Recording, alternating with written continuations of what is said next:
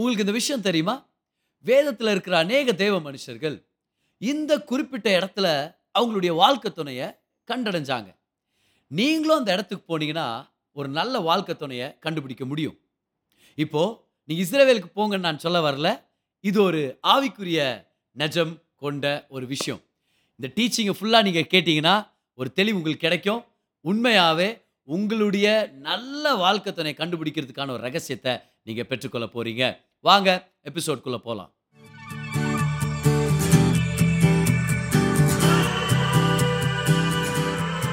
Hi, நான் pastor Graceswin. இது நம்மளுடைய ரிலேஷன்ஷிப்ஸ் பாட்காஸ்ட். அடுத்த சில நிமிடங்கள் உங்கள் வாழ்க்கையவே மாற்றும்னு சொல்லி நான் நம்புகிறேன். மீண்டும் பாஸ்டர் கிரேஸ்வின் ரிலேஷன்ஷிப் பாட்காஸ்ட்க்கு உங்களை நாங்கள் வரவேற்கிறேன். இந்த ரீசன்ட் சீரீஸில் ஐசக் ரெபேக்காவுடைய ஸ்டோரியிலேருந்து எப்படி ஒரு நல்ல வாழ்க்கை துணையை நம்ம கண்டடைகிறது, எப்படி அவங்கள சந்திக்கிறது, எப்படி கண்டுபிடிக்கிறதுன்னு ஒரு சில ரகசியங்களை உங்களுக்கு நான் சொல்லி கொடுத்துட்டு வந்துட்டுருக்கிறேன்.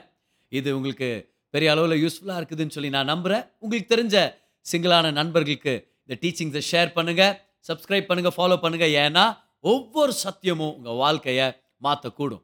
இந்த எபிசோடில் ஒரு குறிப்பிட்ட இடத்த பற்றி பார்க்க போகிறோம். இந்த இடம் எவ்வளோ அற்புதமான இடமா இருந்துச்சுன்னா, இதில் ஒரு சில தேவ மனிதர்கள் அவங்களுடைய வாழ்க்கை துணையை கண்டுபிடிச்சிருப்பாங்க. பாருங்கள், ஆபிரகாம் தன்னுடைய வேலைக்காரனை தன்னுடைய மகனுக்காக ஒரு மனைவியை பார்த்து கண்டுபிடிக்கும்படி, ஒரு மனவாட்டியை தேடி கண்டுபிடிக்கும்படி அனுப்பி விடுறார். அதுக்கு முன்னாடியே ஒரு வாக்குறுதியெல்லாம் வாங்கிட்டு அனுப்புகிறார். இங்கே சுற்றிலும் இருக்கிற கானானிய பொண்ணுங்கள்ட்டேருந்து யாரையும் கூட்டின்னு வந்துடாத, எங்கள் ஊருக்கு போ, எங்கள் ஜனங்க, எகோவாவின் வெளிப்பாடு இருக்கிற எங்கள் ஜனங்க எங்கே இருக்கிறாங்களோ அங்கே போய் ஒரு பொண்ணை நீ கண்டுபிடிச்சி என் மகனுக்காக நீ கூட்டிகிட்டு வான்னு அனுப்பி விடுறார். அதே போல் இந்த வேலைக்காரனும் பல நாட்கள் பயணம் பண்ணி, ஒரு சில வேத வல்லுநர்கள் சொல்கிறாங்க கிட்டத்தட்ட 30 நாள் ஆயிருந்திருக்கலாம் அந்த பயணம்னு சொல்லி, இந்த 30 நாளுக்கு அப்புறம் ஹாரான் என்ற அந்த இடத்துக்கு வந்துடுறாரு. ஊருக்கு வெளியே ஒரு கிணறு இருக்குது. அந்த கிணத்துக்கிட்ட ஒரு வெயிட் பண்ணிருக்கிறாரு, ஒரு ஜபம் பண்ணுறாரு. ஆண்டவரே, இந்த இடத்துல இருக்கிறேன், நீங்கள் எனக்கு சக்ஸஸ் குத்தாத்தான் ஆகும். இப்போது வர்ற அழகான பொண்ணுங்க யார்ட்டையாவது நான் கொஞ்சம் தண்ணி கொடுமான்னு கேட்பேன். அந்த பொண்ணு உங்களுக்கு மட்டும் இல்லை சார், உங்கள் ஒட்டகங்களுக்கே தண்ணி கொடுக்குறேன் நான் சொல்லிட்டு அத்தனை ஒட்டகம் தாகம் தீர்க்கும்படி தண்ணி கொடுத்துச்சுன்னா அதை தான் நீங்கள் ஈசாக்குக்காக என்னை செலக்ட் பண்ண சொல்கிற ஒரு மனவாட்டி அப்படி நான் எடுத்துக்கிறேன்ட்டு இவர் ஜெபம் பண்ணிக்கிறார். ஜெபம் பண்ணி முடிக்கிறார். ரெபேக்கா வர்றாங்க அந்த இடத்துல. இப்போ எனக்கு இருக்கிற ஒரு இன்ட்ரெஸ்டிங்கான கேள்வி என்னென்னா, வேறு பொண்ணுங்களாம் எங்கே போனாங்க அப்படின்னு.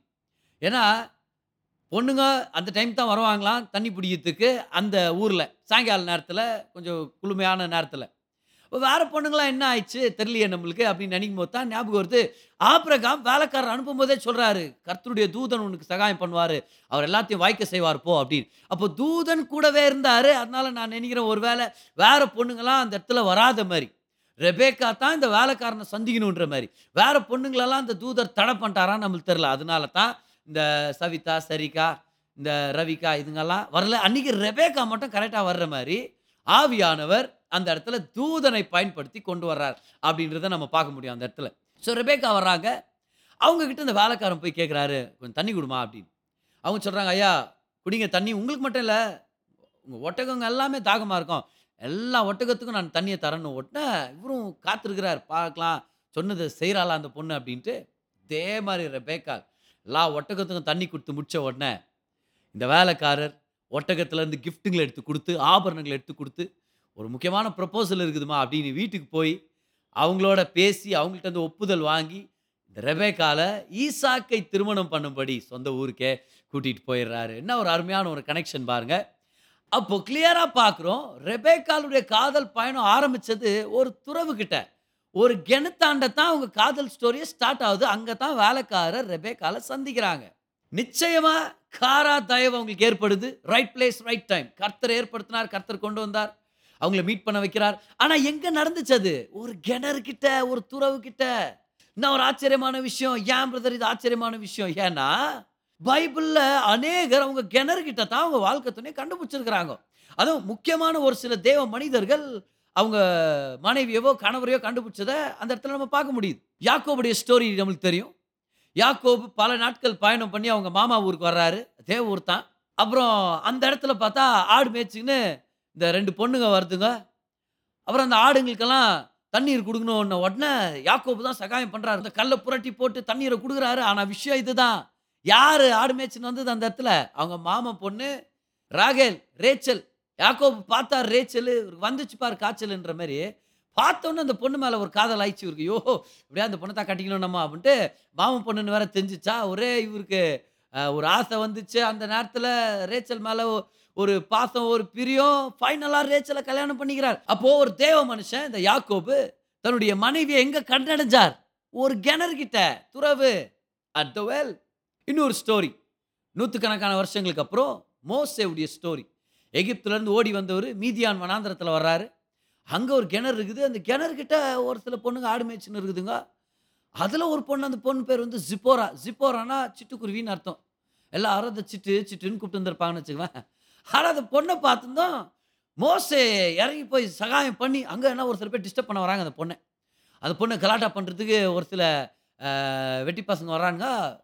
மோசஸ் எகிரி, யார் மேலடா கை வைக்கிறீங்க அப்படின்ட்டு அவர் எகிரி ஹீரோவா அப்படியே பாஞ்சு நின்று காப்பாற்றி அந்த பொண்ணுங்களை காப்பாற்றி கூட்டின்னு வர்றாரு. அவங்க அப்பாவுக்கு ஒரே சந்தோஷம், பொண்ணுங்களுடைய அப்பாவுக்கு ஒரு பொண்ணை கட்டி வச்சலாம் அப்படின்ட்டு கட்டி வச்சாரான்னு. ஓ திப்போர் அவ மோசஸ் கட்டி வச்சார்.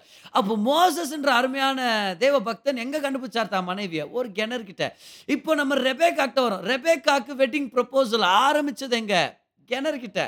அது மட்டும் இல்லை, இப்போ நம்ம யோசிக்கிறோம், அப்போ சார் ஈசாக்கு எங்கே பார்த்தா கிணறுகிட்ட இருந்தார்? அங்கே தானே இருந்தார். இந்த கிணறுகிட்ட இல்லை, வேற ஒரு கிணறுகிட்ட. பாருங்கள், இதெல்லாம் நடக்கிறது எந்த அதிகாரத்தில்? ஆதியாகமம் 24 அதிகாரத்தில். இப்போ ஆதியாகமம் 24 அதிகாரத்தில் நம்ம படிக்கிறோம், ரெபேக்கால் வந்து ஈசாக்கை சந்திக்க வரும்போது எங்கே இருந்தாராம்? ஈசாக்கு ஒரு தோட்டத்தில், வயல்வெளியில் தியானித்து கொண்டிருந்தார் நம்ம பார்க்குறோம்.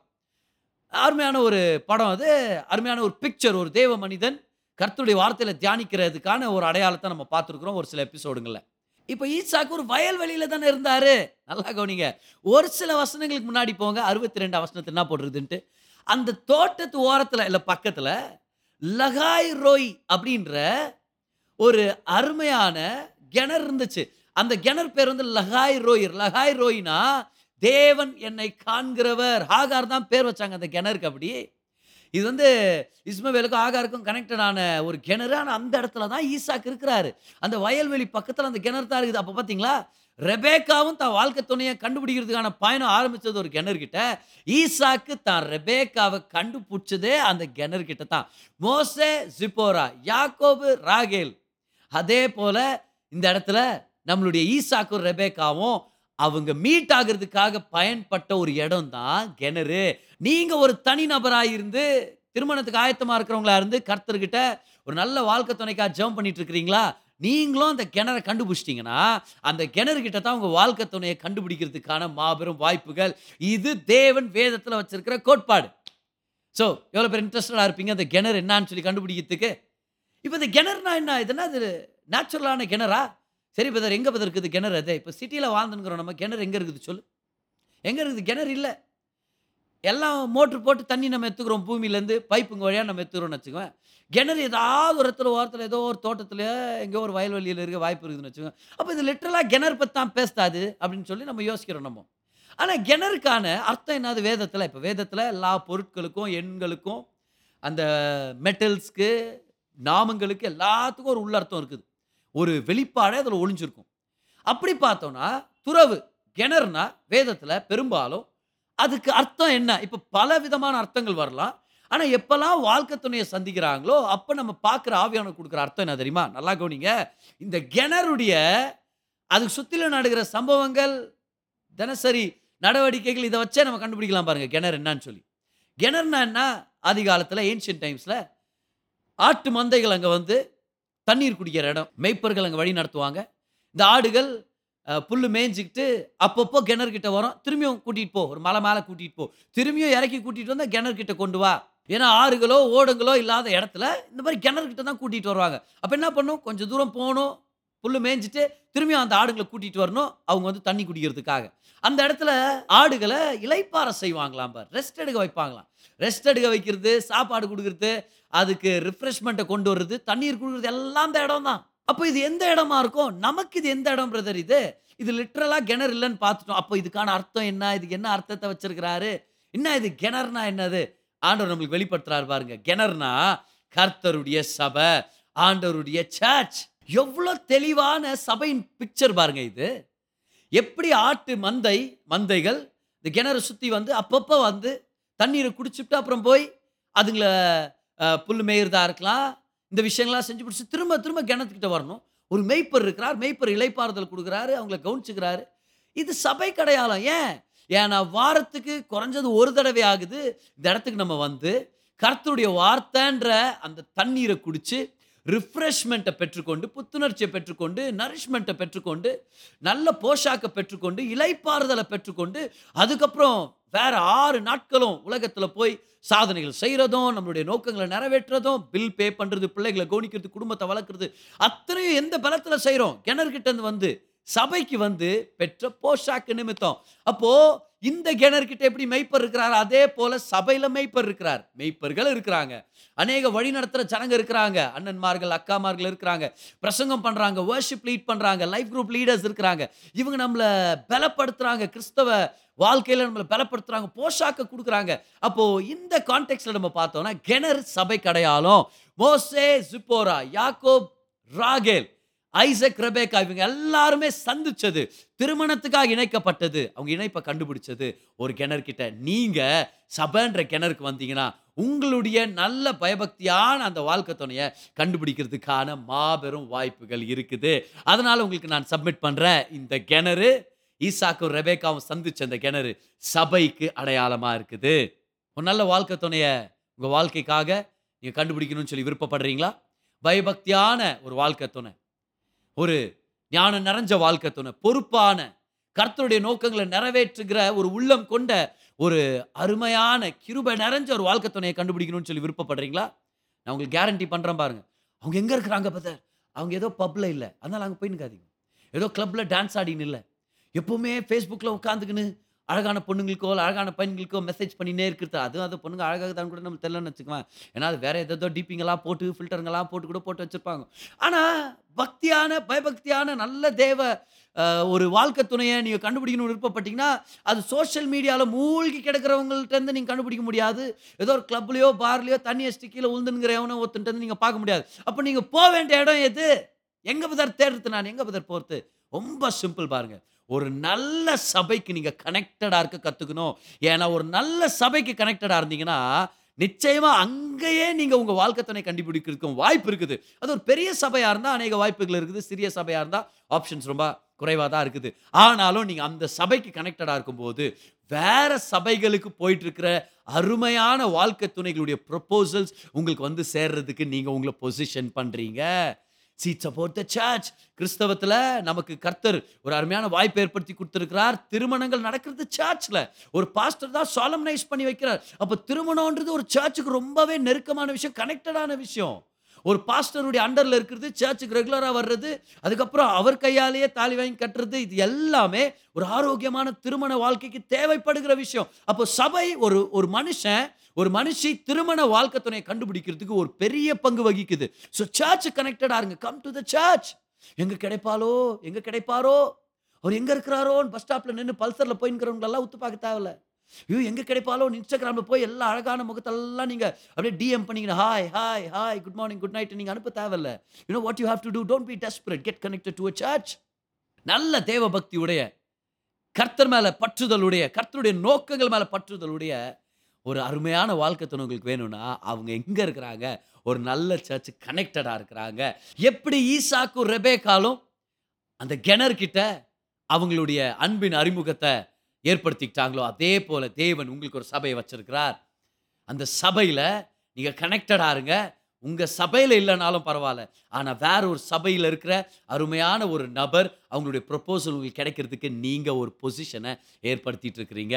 இப்போது ஒரு சில பேர் இருக்கிறாங்க, இல்லை இந்த சர்ச்சில் நீ இருந்தானா இந்த சர்ச்சில் தான் நீ கட்டிக்கணும் பாரு, அதெல்லாம் கண்ட்ரோல், அது ஒரு கல்ட் மாதிரி, அது அந்த மாதிரி ஒரு கோட்பாடுக்கெல்லாம் நீங்கள் இணங்கணுன்றது இல்லை.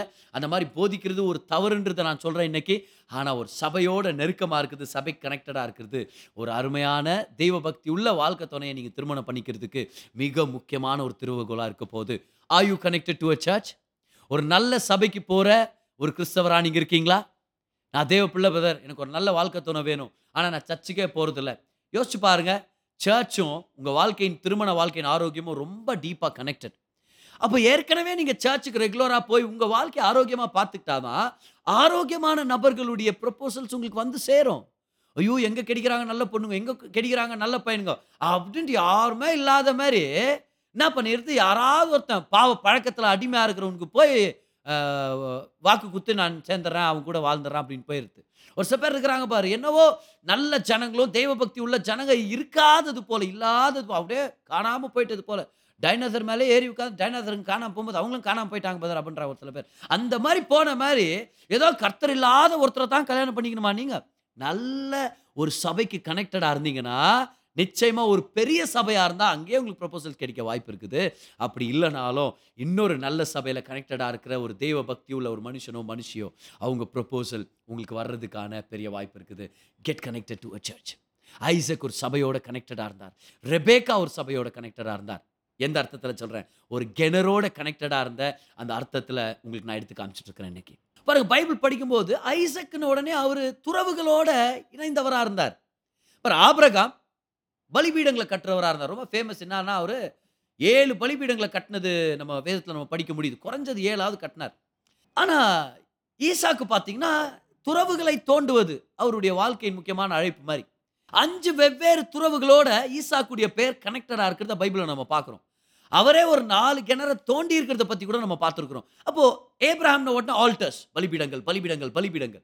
ஆனால் ஈசாக்குன்ன உடனே துறவுகள் துறவுகள் துறவுகள், கிணறு கிணறு கிணறு கிணறு பக்கத்திலே தான் அவருடைய வாழ்க்கை. அவர் வாழ்ந்ததே ஒரு கிணறு பக்கம் தான் அப்படின்னு ஆதியாகமம் 25 அதோடைய 12 வசனத்தை படிக்கிறோம். லஹாய்ரோயின்ற கிணறு பக்கம் தான் அவர் வாழ்ந்துட்டாராம்பர். அப்புறம் லேட்டராக நம்ம பார்க்குறோம் பேர் ஷெவா அப்படின்ற இன்னொரு கிணறு. ஆபிரகாமுக்கு கர்த்தர் வாக்குத்தத்தம் பண்ணார் ஒரு இடத்துல, அந்த இடத்துல ஒரு கிணறு இருந்துச்சு, அந்த இடத்துல போய் வாழ்ந்தாராம். அப்போ ஈசாக்கு வாழ்ந்ததே கிணறுகிட்ட கிணறுகிட்ட, தோண்டினதெல்லாம் கிணறு, போகிற இடத்துலலாம் கிணறு தோன்றாருன்னா ஈசாக்கு சபையோட கனெக்டடாக இருந்த ஒரு நபராக இருந்தார். ஏன்னா இந்த கான்டெக்ஸ்டில் கிணறுன்றது ஒரு சபை கிடையாதும்பார். இன்னொரு விஷயத்தை கவனிச்சிங்களா, ஆதியாகமம் அதோடைய 24 அதிகாரம் அதோடைய 62 வசனத்தை படிக்கிறோம். அவர் ஒரு தோட்டத்தில் தியானம் பண்ணிட்டு இருந்தார் இல்லையா, அந்த தோட்டத்து பக்கத்தில் ஒரு கிணறு இருந்துச்சு, லஹாய் ரோய். லஹாய் ரோய்னா கர்த்தர் என்னை காண்கிற தேவன் அப்படின்னு அர்த்தம். தேவன் என்னை காண்கிற தேவன், அவர் என்னை காண்கிற தேவன். ஆகார் தான் அந்த கிணறுக்கு அப்படி பேர் வைக்கிறாங்க. அப்போ ஈசாக்கு தன்னுடைய தாயுடைய மரணத்துக்கு அப்புறம் அந்த தோட்டத்தில் வந்து தியானம் பண்ணுறாரு. அந்த தோட்டத்தில் கண்டிப்பாக அவர் பயிர்களை விதைத்து அவர் அறுவடை செஞ்சவராக, ஒரு விவசாயியாக கூட ஒரு குறிப்பிட்ட காலம் அந்த இடத்துல அந்த வயல்வெளிகளை அவர் பயன்படுத்தியிருக்க வாய்ப்பு இருக்குது. லேட்டராக நம்ம பார்க்குறோம் ஆதியாகமம் 26 அதிகாரத்தில் ஈசாக்கு விதை விதைத்தான் 100 மடங்கு அறுவடையை பெற்றுக்கொண்டான்னு சொல்லி நம்ம பார்க்குறோம். அப்போ விதை விதைக்கு தான் அறுவடை பண்ணுறது அவர் ஏற்கனவே தெரிஞ்ச ஒரு நபராக தான் இருக்கிறார். அப்போ அந்த வயல்வெளியில் வேலை செஞ்சுட்டு இருக்கிறார். ஆனால் கவுனிங்க, ஒரு கிணறு இருந்துச்சு, வயல்வெளியில் வேலை செஞ்சுட்டு இருக்கிறார், வயல்வெளியில் அவர் கனெக்டடாக இருக்கிறார். ஒவ்வொரு வாலிபனுக்கும் ஒரு வயல்வெளி தேவை. You need a field. What is a field? Your career, your work, your ministry. ஒரு மனைவியை கொடுக்கறதுக்கு முன்னாடி கர்த்தர் ஆதாமுக்கு ஒரு வேலையை கொடுத்தார். ஒரு வாழ்க்கை துணையை தேடி கண்டுபிடிக்கிறதுக்கு முன்னாடி உங்கள் வாழ்க்கையின் அழைப்பு என்ன நீங்கள் தேடி கண்டுபிடிக்கணும். அது எப்படி நடக்கும்? ஒரு வேலை செஞ்சால் தான் கண்டுபிடிக்க முடியும். ஏதாவது ஒரு வேலையில் இருங்க, ஏதாவது ஒரு வேலையை கண்டுபிடிங்க, வேலையை செய்யுங்க, ஊழியத்தில் இறங்குங்க. உங்களுக்கு ஒரு ஃபீல்டு வேணும். Do you have a field? See, if you are an Isaac today, நீங்கள் ஈசாக்க போல ஒரு வாலிபனா ஒரு ஆண்மகனாக கேட்டுட்டு இருக்கிறீங்களா அந்த செய்தியை? You need to have a field. Have a field, get into a career route and start working. உங்களுக்குன்னு ஒரு தொழில் ஆரம்பிக்கிறீங்களா, இல்லை அழைப்பை கண்டுபிடிக்கிறீங்களா, ஒரு வேலையை கண்டுபிடிக்கிறீங்களா? உங்களுக்கு ஒரு வேலை வேணும். வேலை இல்லாமல் உங்களுக்கு மனைவி என்னத்துக்கு? மனைவியை கர்த்தர் கொடுக்குற ஒரு மிக முக்கியமான நோக்கம் என்னென்னா, அவங்க உங்களுக்கு சகாயராக இருக்கணும்னு. இவரே ஒன்றும் பண்ணாமல் உட்கார்ந்து இருக்கிறது, எனக்கு கல்யாணம்னா நல்லா இருக்கும்னு. உனக்கு கல்யாணம்னா நல்லா இருக்குன்னு யார் சொன்ன? அந்த பொண்ணுக்கு நல்லா இருக்குமா ஃபஸ்ட்டு? ஏன்னா நீ வெட்டியாக இருந்தனா அந்த பொண்ணு வந்து என்ன சகாயம் பண்ணுன்னு சொல்லு உனக்கு. அப்போ முதல்ல நீ ஒரு வேலையில் போய் ஜாயின் ஆகணும். முதல்ல ஒரு அழைப்பு என்னான்னு சொல்லி கண்டுபிடிச்சி ஒரு ஃபீல்டு வேணும். உங்களுக்கு ஒரு தோட்டம் இருக்குதா? திருமணத்துக்கு ஆயத்தமாகறவங்களை பார்த்து கேட்குறேன், do you have a field? அந்த ஃபீல்டு எது கனெக்டடாக இருந்துச்சு? ஒரு கிணறு கனெக்டடாக இருந்துச்சு. கிணறு எது கிடையாது அந்த கான்டெக்ஸ்டில்?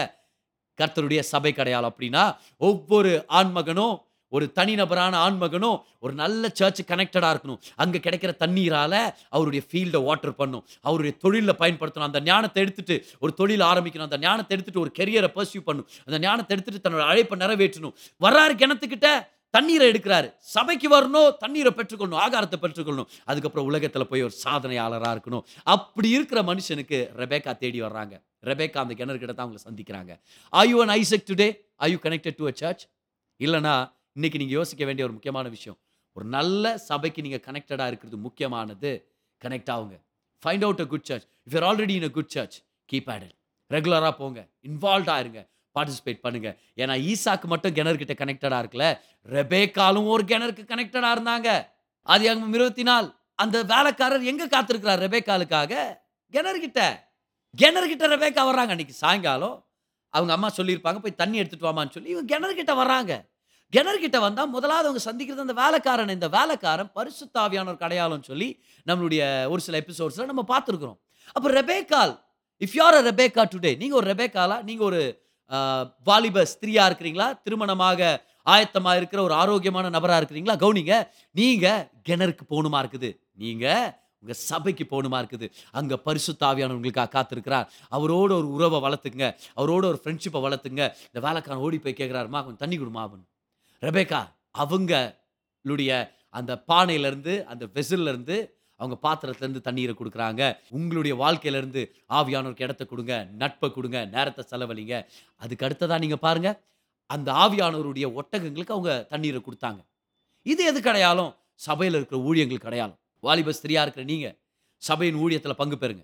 வாட்டர் த கேமல்ஸ், ஒட்டகங்களுக்கு தண்ணீர் கொடுங்க. சண்டே ஸ்கூல் மினிஸ்ட்ரியா, ushering, parking lot, greeting, communion serve பண்ணுறதா, சர்ச் உடைய ஆராதனை செட்டப் பண்ணுறதுக்காக சகாயம் பண்ண முடியுமா, சர்ச்சை க்ளீன் பண்ண முடியுமா, வர்ஷிப் லீட் பண்ண முடியுமா, பேக்கப் பாட முடியுமா, மியூசிக் வாசிக்க முடியுமா? Get involve in the ministry. ஒவ்வொரு ஆணுக்கும் அதை தான் சொல்கிறேன், ஒவ்வொரு பெண்ணுக்கும் தான் சொல்கிறேன். வாலிபராக நீங்கள் சர்ச்சுக்கு போகும்போது ஊழியத்தில் இன்வால்வ் ஆகுங்க. சர்ச்சுக்கு வெறும் ஞாயிற்றுக்கிழமை மட்டும் போகிற வழக்கத்தை மீறி இன்னும் கொஞ்சம் அதிகமாக, திரும்பவும் அதிகமாக வந்து சபையில் இன்வால்வ் ஆக கற்றுங்க. மிக மிக முக்கியமான விஷயமா இருக்குது இது. ரெபேக்கால் ஒட்டகத்துக்கு தண்ணீரை கொடுத்தாங்க. அந்த ஒட்டகத்திலருந்தே ஆபரணங்கள் எடுத்து கொடுக்குறார் வேலைக்காரர். அப்படின்னா நீங்கள் ஒட்டகத்துக்கு தண்ணியை கொடுங்க, உங்களுக்கு வர வேண்டிய கிஃப்ட் உங்களுக்கு வந்து சேரும். நீங்கள் ஊழியத்தில் இன்வால்வ் ஆகுங்க, உங்களுக்கு கொடுக்கப்பட வேண்டிய ஆவியின் வரங்களை பரிசுத்த ஆவியானவர் தருவார். Gifts come only to people who water the camels. ஒட்டகங்களுக்கு தண்ணீர் கொடுக்குறவங்களுக்கு தான் கர்த்தர் வரங்களை தருவார். ஆனால் என்ன ஆச்சு பார்த்தீங்களா? அதோட பெரிய வரம் என்னது, பெரிய பெனிஃபிட் என்னது? அந்த ஆபரணங்களுக்கு கொடுத்துட்டு கேட்குறாரு, நம்ம அவன் வீட்டில் தங்குறதுக்கு இடம் இருக்குதான்னு. ஒன்று நம்ம வீட்டுக்கு கூட்டின்னு போகிறாங்க. இவரோட ப்ரொப்போசலை கொடுக்குறாரு. அவங்களுக்கும் பிடிச்சி போயிடுது. தன்னுடைய காதல் பயணம் ஆரம்பிச்சிருச்சு. இந்த வேலைக்காரனோட திரும்பி வர்றாரு. ஒரு கிணறுல ஆரம்பிச்சது, ஒரு துறவுல ஆரம்பிச்சது, இன்னொரு துறவு கிட்ட காத்துட்டு இருந்த ஈசாக்கு கிட்ட முடிவடையுது. இந்த பக்கமும் துறவு, அந்த பக்கமும் துறவு. இந்த துறவுல காதல் பயணம் ஆரம்பிக்குது. ஈசாக்கை சந்திக்கும் போது அங்கே லஹாய் ரோய் அப்படின்ற துறவுல ஈசாக்கை சந்திக்கிறாங்க. Church, both way connected to the church. Are you connected to a church? Are you connected to a well? ஒரு நல்ல ஆவிக்குரிய சபைக்கு கனெக்டடாக இருக்கிறதுடைய ஒரு அருமையான பலன் என்னென்னா, ஒரு நல்ல வாழ்க்கை துணையை கண்டுபிடிக்கிறதுக்கு நீங்கள் உங்களை பொசிஷன் பண்ணியிருக்கிறீங்கன்னு அர்த்தம். இப்போ அதுக்கு தான் சர்ச்சுக்கு வரணும்னு நான் சொல்ல வரல. அது மட்டும் அந்த விஷயத்துக்காக மட்டும் நீங்கள் சர்ச்சுக்கு வரணும்னு நான் சொல்ல வரல. சர்ச்சில் நிறையா பலன்கள் இருக்குது. கர்த்தருடைய ஆவிக்குரிய உணவு, நல்ல லீடர்ஷிப், நல்ல ஃபெலோஷிப், அதே போல் இருக்கிற எல்லா பெனிஃபிட்ஸ் மத்தியில் கல்ற பெனிஃபிட் இருக்குது இல்லையா, அதே மாதிரி கல்யாண பெனிஃபிட்னு ஒன்று இருக்குது. சர்ச்சுக்கு வரும்போது உங்களை பற்றி யாராவது கேட்டாங்கன்னா, உங்களுக்காக ஒரு வெட்டிங் ப்ரொப்போசல் அனுப்புறதுக்காக யாராவது விசாரிச்சாங்கன்னா, யாரை விசாரிக்கிறாங்க? பாஸ்டர் விசாரிக்கிறாங்க. இப்போ பாஸ்டர் ஆன்சர் பண்ணுமா இருக்குது, ஆமாம் இந்த தம்பி நம்ம சர்ச்சுக்கு தான் வந்துட்டுருக்கிறாரு, ரொம்ப ஃபெய்த்ஃபுல்லான ஒரு நபர், ஊழியத்தில் இன்வால்வாக இருக்கிறாரு, நீங்கள் எதை பற்றியும் கவலைப்படாமல் நீங்கள் உங்கள் பொண்ணுக்கு தைரியமாக நீங்கள் கொடுக்கலான்னு ஒரு ரெக்கமெண்ட் பண்ண முடியும். ஆனால் சர்ச்சுக்கு ரெகுலராக வந்தால் தான் அது பாசிபிள். அதே தான் ஒரு வாலிப பெண்ணுக்கும் அதே தான். Get connected to a church. Come on, எவ்வளோ இன்ட்ரெஸ்டிங்கான ஒரு டைட்டிலாக இருக்குது, டாப்பிக்காக இருக்குது, சப்ஜெக்டாக இருக்குது இது. அப்போ உங்கள் வாழ்க்கையில் நீங்கள் போயிட்டுருக்கிற அந்த சபை தான் உங்களுடைய கிணறு. ஈசாக்கா இருந்தாலும் ரெபேக்காலாக இருந்தாலும் சபையோட கனெக்டடாக இருங்க. அந்த இடத்துக்கு கர்த்தர் ஒரு அபிஷேகத்தை வச்சிருக்கிறார். அந்த இடத்துல வந்து ஆகாரத்தை பெற்றுக்கொள்ளுங்க, தண்ணீரை பெற்றுக்கொள்ளுங்க, இளைப்பாறுதலை பெற்றுக்கொடுங்க. அங்கே தலைவர்கள் இருக்கிறாங்க, அங்கே வழி நடத்துகிற அண்ணன்மார்கள், அக்காமார்கள் இருக்கிறாங்க. அவங்களுக்கு உங்களுடைய திருமண வாழ்க்கையின் அந்த விருப்பங்களும் அந்த தயாராகிற விஷயங்களை அவங்கக்கிட்ட வந்து பெற்றுக்கொள்ளுங்க. அவங்களுக்கு சகாயம் பண்ணுவாங்க. ப்ரொப்போசல் வந்தாலும் அவங்கக்கிட்ட எடுத்துகிட்டு போகலாம், அவங்க ஹெல்ப் பண்ணுவாங்க. எப்படி சூஸ் பண்ணலாமா வேண்டாமா? Stay connected to a church. ஒரு நல்ல சபையோட கனெக்டடாக இருக்கிறதும் நல்ல வாழ்க்கை துணையை கண்டுபிடிக்கிறதும் ரொம்பவே ஸ்ட்ராங்கான கனெக்ஷனுடையது. அது இணைஞ்சது, ஒன்றோட ஒன்று இணைஞ்சது. நல்ல சர்ச்சில் கனெக்டடாக இருங்க. நிறைய நன்மையான விஷயங்களை நீங்கள் அனுபவிக்க போகிறீங்க. அதில் முக்கியமான விஷயம் ஒரு தெய்வ பக்தியுள்ள வாழ்க்கை துணையை கண்டுபிடிக்கிறது. ஸோ இந்த டீச்சிங் ஒரு முக்கியமான சத்தியத்துக்கு உங்கள் கண்களை திறந்து கொடுத்துருக்குன்னு சொல்லி நான் நம்புகிறேன். உங்களை போல் ஒரு சில வாலிபர்கள் வாழ்க்கை துணையை கண்டுபிடிக்கணும், பயபக்தியான வாழ்க்கை துணையை கண்டுபிடிக்கணும்னு விருப்பத்தில் இருந்தாங்கன்னா அவங்களுக்கு இந்த டீச்சிங்கை பாஸ் பண்ணுங்கள். இன்னும் வரப்போகிற எபிசோடில் அற்புதமான அதிசயம் நிறைஞ்ச அருமையான சத்தியங்களை உங்களுக்கு நான் சொல்லிக் கொடுக்க போகிறேன். நான் என்ஜாய் பண்ணிட்டு இருக்கிறேன், நீங்களும் என்ஜாய் பண்ணிட்டு இருக்கிறீங்கன்னு சொல்லி நான் நம்புகிறேன். ஸோ திரும்ப உங்களை சந்திக்கிறேன் பாஸ்டர் கிரேஸ்வின் ரிலேஷன்ஷிப் பாட்காஸ்ட்டில். கர்த்தர் உங்களை ஆசீர்வதிப்பாராக.